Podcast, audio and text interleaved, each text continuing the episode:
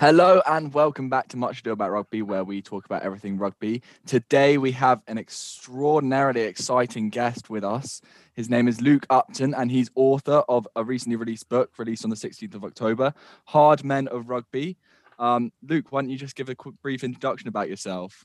Thank you very much. Gonna gonna be tough to live up to that that billing. Um, I'll, I'll, I'll, try my I'll try my best on Just this. Just try and uh, big you up, mate. Just try and big you up on this on this rainy Sunday morning. Um, mm. But yeah, so I'm a um, well, I'm a sort of journalist by by trade. Um, originally from from South Wales, from Swansea, but uh, lived in London for the last sort of dozen years or so.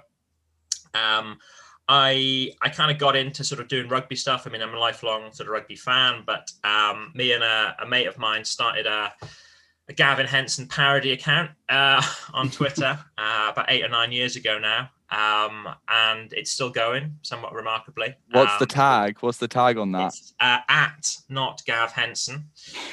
um, legal reasons, not Gav Henson. Uh, it is a parody.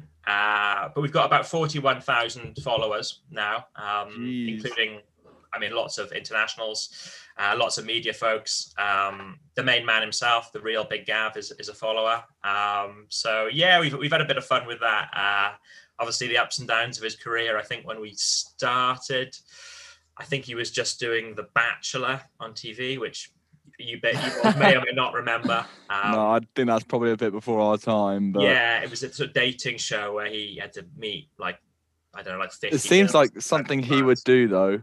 It seems yeah. like because he's all fake tanned up, isn't he, and all that. So yeah, I don't know. He's a bit sort of a ladies' man a sort of shy show off. He's a sort of odd, odd mix of, of, of person. But yeah, so we, we kind of kept that going, and obviously his career's of gone up and down. Like he was out in France, he had a you know had a good spell at Bath and Bristol where he played some decent rugby, and then he's sort of Newport and yada yada yada. But yeah, and then a couple of years ago, I published a book um, called Absolutely Huge, which is a sort of spoof autobiography of a of a Welsh rugby player who um, you know burned very brightly at the start of his career, then then made some uh, made some bad choices and ended up in reality TV before making a bit of a comeback. So obviously completely, uh, completely. I wonder who that up. could be referring to. um, and that went well, and then uh, sort of about eighteen months ago, the same publisher. Um, asked me to to get working on a book called um, Hard Men of of Rugby. So um, it's a they did a book a couple of years ago that was sort of Welsh focused, but they're they're kind of quite international now, so they wanted a global one. So yeah, so published about two weeks ago. Um, it's profiles of 20 um, of the toughest guys to ever play rugby, spanning about 110 years. So we've got a, a Scottish guy called um, David Bedell Sivright, who was a, a, great player in the sort of 1910s um, and lost his life in, in World War One, unfortunately. And then it goes right up to sort of modern day people. So we've got like Bakkies Botha in there, and you know people who will be kind of familiar now. So yeah, it's a lot of a lot of fun. Um, nice sort of bite-sized kind of chapters in a way, really focusing on some of their you know some of their exploits and some of their off-the-field activities because most of them were a real handful off the pitch as well as uh, as well as on it and you know the guys are from the amateur era as well there's a whole kind of hinterland with them being you know, a sailor or a, um, a copper or a farmer. You know, there's a host of other stories that have come in there. So yeah, so it was, it was really really good fun to to write, and I you know I got to speak to some of the guys as well. So I had had a couple of good chats with um you know with Bakkies Botha, and that was you know that was great to speak to him. And then um, you know we did a profile on Jerry Collins, the, the New Zealand great yeah. who, who, died in a you know tragic accident a couple of years ago, and mm spoke to Lee Byrne, sort of Lions and Wales fullback, about him because he lived with him when he played the Ospreys. And yeah, we spoke to quite a few different people to to put some contributions in. So yeah, it was great, great fun to write. And um, yeah, it seems to be going down going down quite well. A good a good sort of lockdown book, you know, kind of quite cheery. Yeah. Uh, obviously, obviously, like a few incredible players there. Um, and you've just mentioned about about Bakkies Botha and being able to chat to him and being chat being able to chat to people like Lee Byrne. Yeah. Um, uh, my question is like, of all the players that you met whilst writing um, the book, who was probably the most interesting and and the most um, you know, yeah, the most interesting to chat to about, about a particular player or about themselves? Yeah, I mean, I think um, yeah, I spoke to to Brian Lima, who is a uh, sort of Samoan great um, from the sort of 90s into the 2000s. He he was really good. I mean, he's he's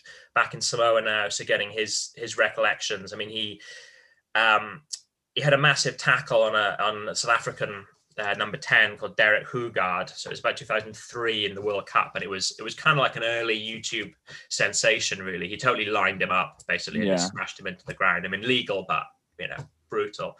Um, so I got I got Lima's perspective on it, and I actually managed to speak to Hougaard as well, um, and his his memory of it, and kind of got stitched up. Like he got got a high pass, and he had to sort of stop to grab it, and then he just saw Lima coming towards him Hospital. and just banged him into the Hospitalized. Yeah but it's great to get like those two guys' recollections, and you know, again, have a look, have a look at it on YouTube afterwards, and you, you'll kind of see what I mean. But they were good. I mean, Bakkies Botha, obviously the kind of the biggest name in the book, and you know, being a being a sort of rugby fan and a you know seeing him on the pitch, you obviously get a perception of him, and Hmm. you know, he's no angel, obviously, and he, he sort of said it himself. Um, but he was a you know a really really lovely guy, and he he seems very. Uh, you know, very at peace with himself. I mean, he won, I think, the, the sort of Super 14 or Super 12, whatever it was then, about three times. He won the Heineken Cup three times. He won the World Cup. You know, he's got this, uh, you know, he's got the family, lives on the, the farm. He's got a, a butchery business as well. Uh, so massive slabs of like South African meat from the huge animals they have down there. But yeah, I mean, he was he was probably the most surprising just because he was so he was kind of zen. You know, he seemed so kind Mhm. of wound up on the pitch all the time, and you know, he spoke about that a bit in the book. But he seemed so chill and um, just a sort of genuinely sort of nice book because I was you know a little bit apprehensive of speaking to him. yeah. like ah, you know, I got to talk to him about a few of the few of the few of the red cards and a few of the, the tricky moments, and I, I don't want the guy kind of you know shouting at me down the phone. But no, he was he was sound as a pound. Actually, he was a really really nice guy, and it's it's kind of funny how you see someone on the pitch and then you know when you speak to them off it, they're quite a different person. But yeah, I wouldn't have fancied playing against him. Like definitely. definitely. no, Well, he seemed pretty brutal. Yeah, I feel like it happens quite a lot with South African players, to be fair. Because I know I was watching, obviously being a Sarries fan, we had Jacques Burger, yeah, um, who I think is like fairly similar in that nature. And I was watching an interview with him. Obviously, he's just retired and he's moved. Obviously, he's from Namibia, but um, same same kind of area. And he's actually moved back, and they have like a farm as well. Yeah. I think is that that's just probably a thing that they do after they retire, go and Yeah. like live on their farms. I think they're quite quite rooted in where they're you know where they're from and everything. And I think the cult the culture the, the rugby playing culture is so strong there. I think and um, I think certainly um, Bakkies Botha. I don't know about Burger, but Mm. you know he's quite um quite into his church and his community and, and that sort of thing. And you know you just see him on the pitch and there's some great YouTube you know compilations of him just like smashing Oh. guys in the back of the head. And that's Yeah, cool. there's that. There's that one. Is it is it on Richie McCaw where he dives over the back of it Yeah. and headbutts him down Yeah, into the ground? him, yeah. Horrific, like red card in my Yeah. opinion. Yeah. I think in everyone's opinion. Yeah. Um, but then and then you hear some other you know some other stories about people not in this book but some people who you think have got a really not kind of ni- nice guy reputation and actually off the pitch. They're a bit you know they're a bit prickly to people. So yeah it's um it's funny but yeah he was definitely he was definitely a good guy to, to speak to. And um the copy that he hasn't actually seen the book is on its way to him now. Uh, so i'm interested to hear, hear what he thinks about it when it comes out because he hasn't seen obviously hasn't seen it written. But i think you know for all these guys in there you know none of them are angels you know but i think my my sort of criteria was that they're you know they're kind of tough guys and there's a couple of you know there's some blemishes there but they're all really good players as well. So none of these guys are just like straight up thugs because that's not Yeah. that's not what it's about. And you know not much of you know the premeditation as well. So if, if the stuff is in the heat of the battle that's one thing. But if you're if you're planning before the match to go out and smash someone in the head in the first two minutes that's you know that's not on really. So trying to kind of keep away from that sort of stuff. And the, the guys who do that kind of thing don't really become great players anyway. Yeah, and um, I would just ask. So we've asked who who who you've met that's been the most interesting to meet, but um, obviously you've written about players that fought in World War One, who you've already mentioned, and um, I'll just ask question: Who did you enjoy writing about the most, as in, in, in the book, or were they all kind of equal? Did every player have their kind of highlights and and you know each player stands out for you for a different reason, or is there one that you know really Yeah. really stood out to you? it's a good it's a good question i mean you know as a you know as a wales fan obviously you know writing about scott gibbs he was kind of like my my sort of you know era when i was younger so he's like quite a special player like jerry collins i mean a kind of remarkable guy um uh, and he played for the Ospreys, so I was Ospreys fans are a bit of a you know resonance there, and obviously you know terribly sad what happened to him. Um, I sort of got an attachment to you know to all of them in a in a way. You spend a bit of time in their you know in their worlds, and you kind of get into it. Um, but I think probably the most probably the most interesting guy, admittedly because of the, the sort of circumstances that he that he lived, was um, the first chapter in the book. So it's a guy called Paddy Mayne. So he was um, a guy from Northern Ireland and he played for uh, played for Ireland and the Lions um, in the kind of mid to late 30s. Um, so a really good player for them. Went on a tour to, to, South Africa, a bit of a you know a bit of a hell raiser down there.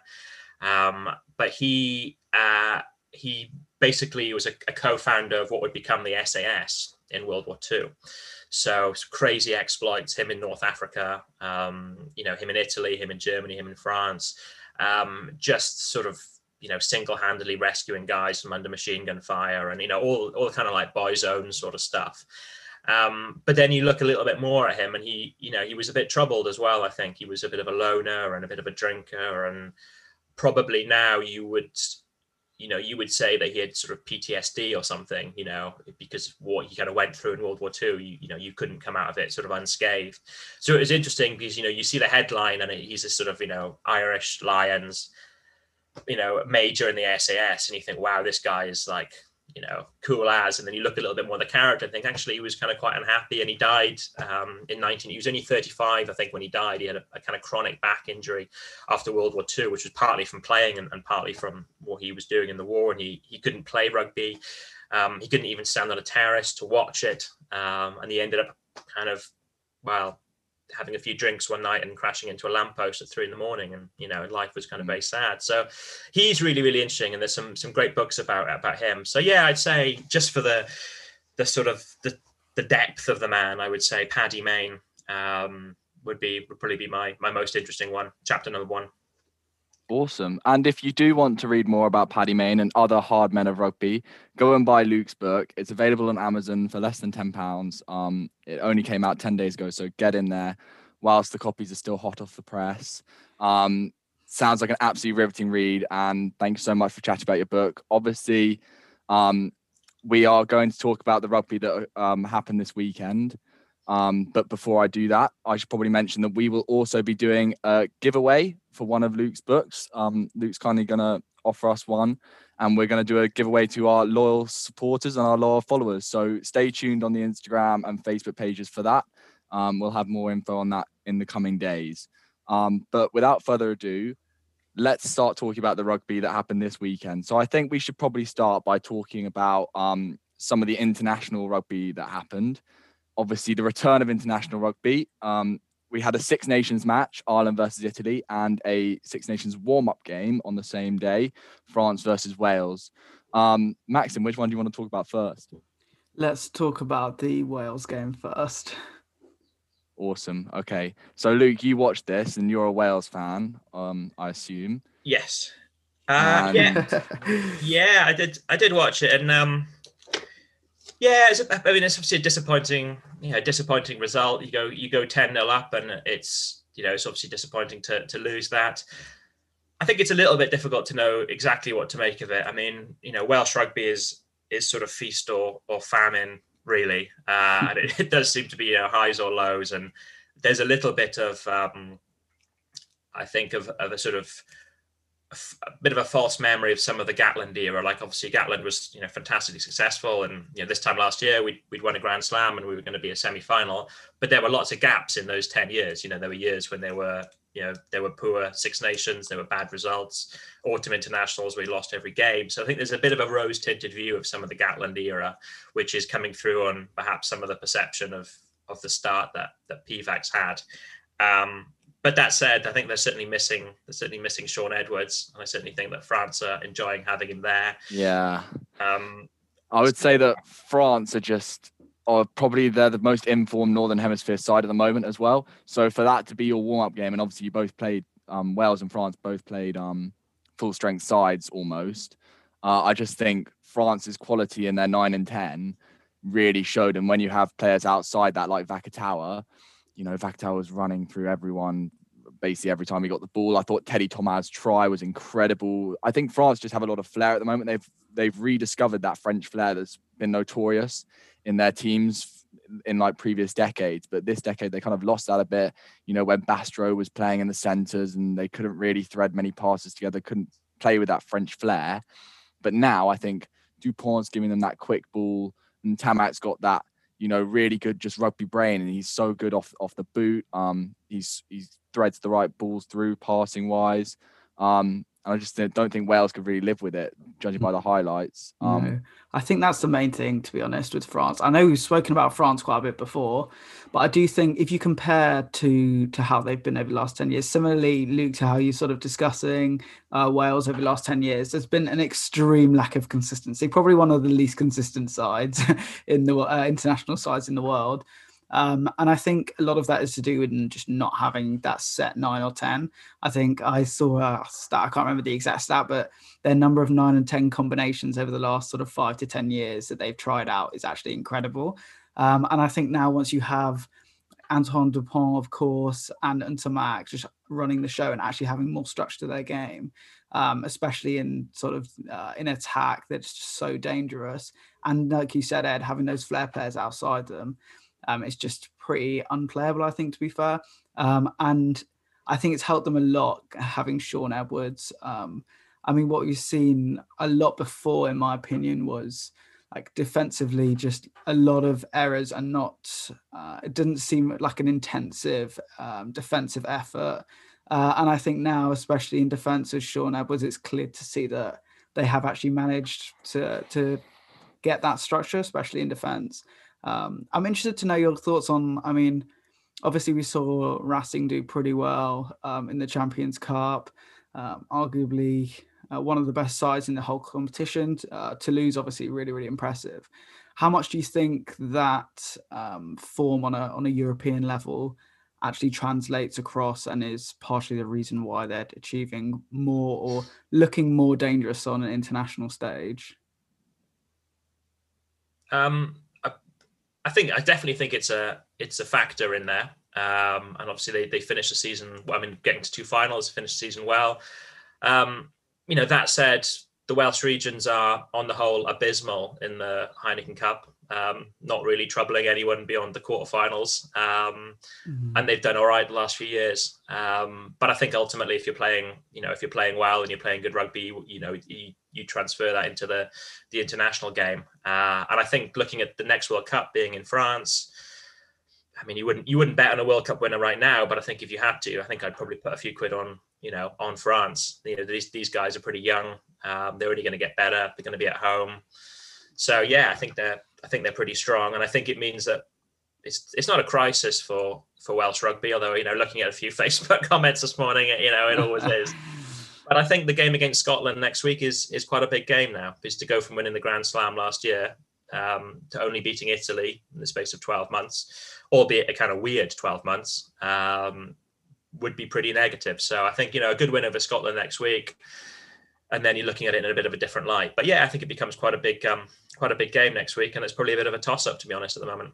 Mm. Yeah, I I think I would probably say that Wales should win that. I mean don't know about Scotland still. They're they're another side that's been particularly inconsistent in recent years. You know, they had that amazing game, that amazing draw against England when they just switched it on, and Finn Russell's back in the fold now. So I don't know how that changes things. And you've got the players like uh, Jonny Gray and Stuart Hogg who are playing in the best side in Europe at the moment, Exeter, who are coming off some really good form. So you know who who knows? We could see a really fired up Scotland side and and a surprise. I would say it's a surprise result because just Wales generally considered to be the better side. Um, yeah, but nonetheless, uh, France 38, Wales 21 was the final score in that one. Moving swiftly on to the uh, match that was actually on before that game, the Ireland Italy game. Um, Mackie, thoughts and thoughts and comments. What was the final score in that? The final score was quite a lot to quite a little. Um, 50 to 17 to Ireland um, at the Aviva. Yeah, I mean, as as expected, really, right? I mean, yeah, I think just I, I watched it up until half time and Italy. I mean, there was a great segment before the before the match about Sergio Parisse, and I actually looked at the Italy lineup and I just saw no one of any note, and I was kind of just a little bit depressed because everyone quite likes Italy because everyone knows that they're not going to win anything ever, and they might occasionally beat Scotland and they might occasionally beat France, but they haven't actually won a Six Nations game in the past five or six years.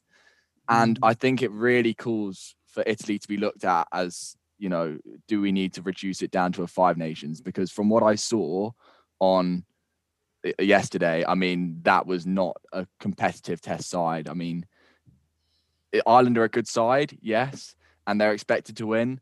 But I mean, you know, one try and a couple of penalties isn't really cutting it nowadays. In or is it was it two tries and a couple of penalties? yeah. Is is is is not really cutting it nowadays in in this Six Nations. And I mean, even Scotland ran through them before the lockdown. So it's it's difficult because you know I watch the the Celtic League um, and the, the club teams or you know the, the Italian teams that have improved you know quite significantly because they were you know they were cannon fodder for quite a few years and it's mm, they are a lot better now and it's it's actually quite a difficult place to, to go particularly the away fixtures and you see the scores there you know they, they've had wins in you know in Wales and Scotland and things. So the club teams are you know have improved but yeah it's it's a disappointing you know another disappointing tournament for the Six Nations uh, for the for Italy. Um, but then you look at you know there's a cause for kind of Georgia to to come on in or something but then they got what was that 48 7 or something to Scotland on, on Friday night so if you you know if you swap them out it's it would be probably it's even like for like. Mm. um, but the fact that the, the tournament comes down a little bit to, you know, making sure you get a bonus point victory over Italy now um, seems to be one of the cornerstones of it. Um, that said, if you haven't seen it, the the second Italy try right on the 80, brilliant, absolutely brilliant. Oh, Um, really? turns the Irish fullback inside out, goes out under the post. So yeah, have a look at that. You know, there are moments of quality, but you I just I just turned off at half time. I was watching with my mum, and mum my mum, who doesn't know loads about rugby, obviously, she was like, Italy are just crap. Like they just they are just bad at rugby compared to someone like Ireland. And I mean, I don't know. Maybe it's just a personal thing for me. I just would prefer if the Six Nations was more competitive and they just took that fixture out. And Italy, I mean, it's unfair a little bit on Italy because they will feel like they deserve to be there, but at the same time, you need to you need to at least have a chance of winning a game. And at the moment, the other nations are just so far ahead, so far ahead. And with the loss of Parisse as well, I think that's a that's a big loss because he was he was a massive cornerstone of that Italian side. Um, and he, yeah, basically just carried them all those years, and now he's retired. So he'll play against England, though. I think get his get his final cap, send off in a nice thrashing. Um, exactly, yeah, 55-5 or something next Saturday. It's kind of you know, um, yeah, But there are a couple of a couple of good debuts for for Ireland though. Uh, Hugo Keenan, the Mm-hmm. Leinster winger, he got two tries. Could have had a should have had a third, and I think Will Connors as well. Um, Mhm. And the back row was was I really don't take them. I don't take them seriously though because it's against Italy. I can't. Yeah. I can't. I can't actually judge them properly. It's. It seems kind of weird to say, but I would much prefer to see them play against anyone else and then see that how actually good they are because I don't think that those players would perform as well. You know, like Keenan showed some really good gas for his foot for his um for his try when he when they grubber kicked it through and he you know slid over the line, but at the same time, Italy's backfield defense wasn't good. So can you really judge it? I, I feel like I'm just stating Italy here. I mean, he did what they like. You can only beat what's in front of you and play well against what's in front of you, right? Mm. It's, Yes, it's true. see how- how Connors and Keenan are in in Paris on Saturday night. I mean, Yeah, that's, If that's it. That's if they even play though. Well, yeah, Like you know, do you really think who who is Keith Earl still around and about? Um, Yeah. Stock, Stockdale starts, um, and Larmour comes back into the fold, or is he injured? I don't know. Um, but that's that's Ireland's str- strongest back three in my opinion. And Keenan's had a you know good season for Leinster, but at the same time, even Leinster have better backs. Even when Leinster have James Lowe and people who are starting over him, and James Lowe is about. To, uh, we've already spoken about that in the previous previous episode. He's going to come into the Ireland fold. So yeah. is, is there really a place for Keenan in that side? Personally, I don't think so. Well, we will see We will see. we will see. when he's the Uh, Lions starting winger in the summer. You'll, uh, Yeah, I'll eat my own words. I will. I will. Yeah, we'll, Um, come, we'll come back to this moment. There'll be um there was meant to be, sorry, another fixture today. Um it was meant to be the England Barbarians game at, at Twickenham, I think, but that's been cancelled. Um Maxim, what do you make of that? Yeah, not impressed. I mean, I, I wear my Saracen shirt in shame today because uh, apparently it was majority Saracens players who, for people that don't know, essentially broke the the COVID restrictions for their team and left the team hotel um, against the rules, and then they cancelled the game, which I think like I'm quite pleased that they cancelled the game. It shows obviously that they're taking it seriously. Um, they could easily have just gone, oh, whatever, we'll put the game on. It, obviously, a lot of people wanted to watch that game. I was really, really looking forward to it. Um, so massively disappointing, but yeah, I think really quite responsible behaviour to be fair. And I know Saracens actually they released like a club statement um, saying that they're essentially going to punish the people, and they say like it's completely against yeah naughty naughty, it's completely it's completely against like Sari's code or whatever. Um, and I think Chris Robshaw posted a formal mm-hmm. apology as well. Um, not he, a good way to cap off his Premiership career, really, is it? No, it's disappointing. Uh, definitely very very disappointing. I'm sure like if I was an England player now, I'd be really really annoyed, especially one of the ones that was gonna make a debut or um, just play international rugby for the first time. Really, um, I'd be pretty upset. I don't know what you guys think about that. Yeah, yeah, Luke, what do you make of it? It's yeah, it's it's pretty embarrassing. I mean, reading about it yesterday, they they were given very clear instructions as to where where they could and couldn't go, and they were in this bubble, and they you know they just completely ignored it twice it seems. Um, and senior guys, yeah, Chris Robshaw is what 35 or whatever he is. You know, he's people who should know better. Um, and yeah, there seems to be some some sort of repercussions as well because you know Quilter are sponsoring a, a game which doesn't happen. So, mm. you know, hmm. are they owed some money? You know, the, the, TV company paid to show a game this afternoon that isn't happening. You know, there's sort of mm. financial repercussions from this in a time when there's not lots of rugby money knocking around. And, you know, when people are going to the government with a sort of begging bowl to help prop up the sport, it's not a good look when the guys at the top end of it are just, well, you know, taking the piss basically, aren't they? Um, and spoiling it for everyone else. So, yeah, but as you said, I think it probably is good that it's cancelled because it just shows a message to everyone that this is serious. And I think when you're looking at competitive games like next week, Super Saturday, what you know, what if you know five of the Scottish lads or whatever are busted out and that game doesn't happen? What what does that mean for competitive games? You know, for Barbar's England game, it's not the end of the world, perhaps, but when you start mm. looking at this kind of thing, it's like what what's the contingency for that? Do Wales get a walkover? Yeah, very disappointing, particularly as it's a horrible rainy day here in London. So I was looking forward to watching something this afternoon. But, uh, yeah, obviously extremely disappointing. Um, we were all looking forward to finally seeing England play again. Well, maybe not Luke because you're a Wales fan, but uh, probably looking more forward to see the Barbarians play some some nice running rugby. Maybe not in this weather though. No. Um, no. So the final game which we have to talk about probably I would say the most important game of the weekend um, was the Premiership final, which was won by Exeter 1913, who beat a, a resilient Wasps side. Um, and yeah, so Exeter have now done done the double, um, like following in Saracens' footsteps. Um, extremely good side. We've already mentioned them a ton of times before. But um, Luke, you didn't watch the game, no? No. No, you, I'm not sure how much you really missed out. It was an extremely wet and windy and cold night at, at Twickenham. But Max, and you did watch the game, so tell us your thoughts. Yeah, I thought, despite the weather, I actually thought it was a really, really good game. Um, really exciting. Uh, obviously, we didn't see absolutely incredible rugby, but no, I thought it was really sort of quite an interesting game to watch in terms of decisions for sure.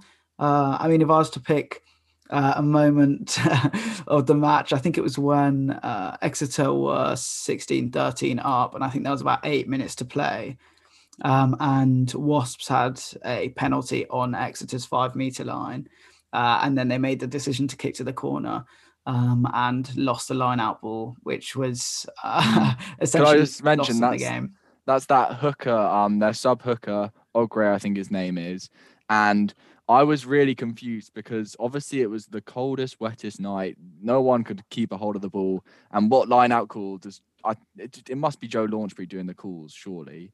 Mm. And he calls he calls like middle slash back back ball at the line out, and you think surely you go front and try and maul, like just get up in front of Exeter, secure the ball, make sure you've got possession. Don't try and do some sort of flare line out move at the back because you can't catch the ball. And it just so happened that Oghre chucked it in, and it, it was the not not the best. Sorry, let's just put it that way. Yeah, I mean to be honest with you, like Wasps line out was terrible all day, and I think if you combine that with the, the weather, that was clear, and the fact that there was a sub hooker who just come on, and you're throwing to the back of the line out. Yeah, fine, your maul might have more of a chance if you throw to the back, but it's kind of like the percentage play, right, is to play it safe. Like you literally, this is to this is to win the Gallagher Premiership, and you've just made a silly call uh, and not executed it properly. Um, which yeah, it was super disappointing. Obviously, I was uh, I was uh, supporting Ross in the match. Um, I was a bit disappointed uh, at that, but no, hats off to Exeter. They 100% deserve it. They were absolutely incredible. I think my standout performer, actually, who I don't think got enough credit, really was um, Jonny Hill. Um, he was really, really impressive to me. I think um, I don't people don't talk about him enough, in my opinion. Um, he definitely played absolutely excellently. Also, someone who I thought played really well was Jacob Umaga for Wasps. So that's the Wasps number 10. Um, who it was actually, it's actually quite funny. If you listen back to our first episode, we uh we talk about Jacob Umaga not in the best light uh, because he was that that's Ian McGeechan's top ten young players to watch. Yeah, I didn't. Ian, I didn't say anything clearly, nice about him. clearly knows far more about rugby than us because we did not back that decision. we um, also didn't back about Joe Simmonds, did we? Because they had about three England tens on the list. Yeah, who were all really young, and I was like, you can't have this many tens. They're not all the best players. Oh, but obviously, we've been proven wrong because Joe Simmonds is absolutely insane as well. But Luke, any any comments on Exeter at all? Just uh, generally, obviously, you didn't watch the match, but as a team. Yeah, I mean, just I mean, just sort of very, very impressive, really. And I think I'm sort of glad they won yesterday. And you know, Maxon, I don't want to, I don't want to run down Saracens for the last few years, but you know, you could, you could probably argue that there, there should have been one or two more, uh, one or two more titles in there. Things have been a little bit different. Um, but yeah, I think it's, you know, I think it's, a, I think it's a great story. I think there's a little bit of a, um, a little bit rose tinted. I think some of the, the, views on Exeter. I mean, it's they've obviously grown quite organically, but there's obviously been quite a bit of money behind it as well. Um, but yeah, worthy worthy winners, and also fair play to Wasps so because of, they're such an up and down week, um, and they actually could have come away with with the win yesterday. Um, mm. And yeah, funny we, we started talking about uh, we mentioned Jerry Collins at the start, and um, Jacob Umaga is his, his cousin, I think. His well, Tana Umaga is Jerry Collins' cousin. Yeah must be mm. second cousins or something. Um, so yeah, what a what a what a family. Yeah, that's yeah, insane. Seriously impressive. He, he uh, we actually like, did. He, he, doesn't look like he should be good at rugby, though, does he? Really? like, he looks a bit. he looks like a twelve-year-old, really. Yeah, yeah. And he's just like, re- he's so so good. You know who else? How good is Henry Slade? Come on. Oh, he's got to start for the Lions. yeah. He's Incredible. seriously good. His his his ghosting run through um, yeah, just straight through the Wasps' defense was actually, yeah, I, I, I had a bit of a reaction to that. You know, feelings of serious love for Henry Slade, but no, as, I. Sorry, go on. As as England fans, um, do you want Rob Baxter as the next? Mate, as long as Slade's playing for the England team, we're going to win. Next so, coach when Eddie Jones uh, leaves. Yeah, I don't. Next, I I don't think I'd want Rob Baxter to be honest. Um, we play too boring rugby. Like, yeah. uh, it'd be boring. It'd be boring rugby. We might win, but it would be a bit boring. I do. I do want to see us pass it to the wing at some point. You know, yeah. we do have Jonny May and Jack Nowell. Well, yeah. Nowell's actually out for next week, which is a bit disappointing. Mm. Um, but yeah, some some fixtures next week going on. So yeah, con- congratulations to Exeter massive, massive thing to win the double um, after after 10 years after their promotion from the championship. So amazing achievement there. So congratulations to them. Uh, we do have some Six Nations fixtures next weekend. Um, Mackie, do you remember what they are? It's, it's England versus Italy, isn't it? Italy. I should have probably I should have probably written them down. uh, let me find out.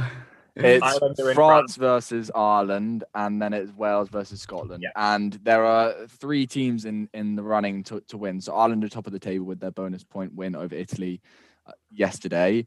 Um, and then it's England and France level pegging on 13 points at the moment in the table. So very, very interesting final weekend coming up. I think we all expect England to come away with a bonus point victory against Italy, and then it's all going to be between Ireland and France. What happens next? So make sure you're watching that game. Um, Luke, thank you so much for coming on, mate. You've been an absolute pleasure, really chatty, and uh, yeah, feel free to come on whenever if you ever need any more promo. Thank, you very much, Bye. Uh, yeah, really appreciate coming on. Um, and yeah, have a good uh, have a good day. Luck, uh, good luck next week against Italy. Although you probably won't need it. yeah, thank you very much, mate, and uh, good luck to you against Scotland. Uh, I'm sure you you should come away with a win there. yeah. Um, just a quick reminder. Obviously, we are looking to do a give a giveaway for one copy of Luke's book, Hard Men of Rugby, which is obviously if you don't want to be part of the giveaway, is out on Amazon at the moment for less than a tenner. So make sure you cop a copy. And um, yeah, thank you so much for listening to Much to Do About Rugby. We are of course available on YouTube, Spotify, Apple Podcasts. The new website should be up and running very soon. I know we say this every episode, but um, we're waiting on Maliki for that one. It's up and running. yeah, yeah, it's up. It's Right then, go and check go and check us out on on the web. Um, and the yeah, I big guess web. I guess that's everything for today. Make sure you go and follow our Instagram and Facebook pages. Obviously, you know the tag. Just you know, plug it in. Um, and we'll see you in the next one. Thank you so much, Luke. Again. Cheers, Bye. guys. Rugby.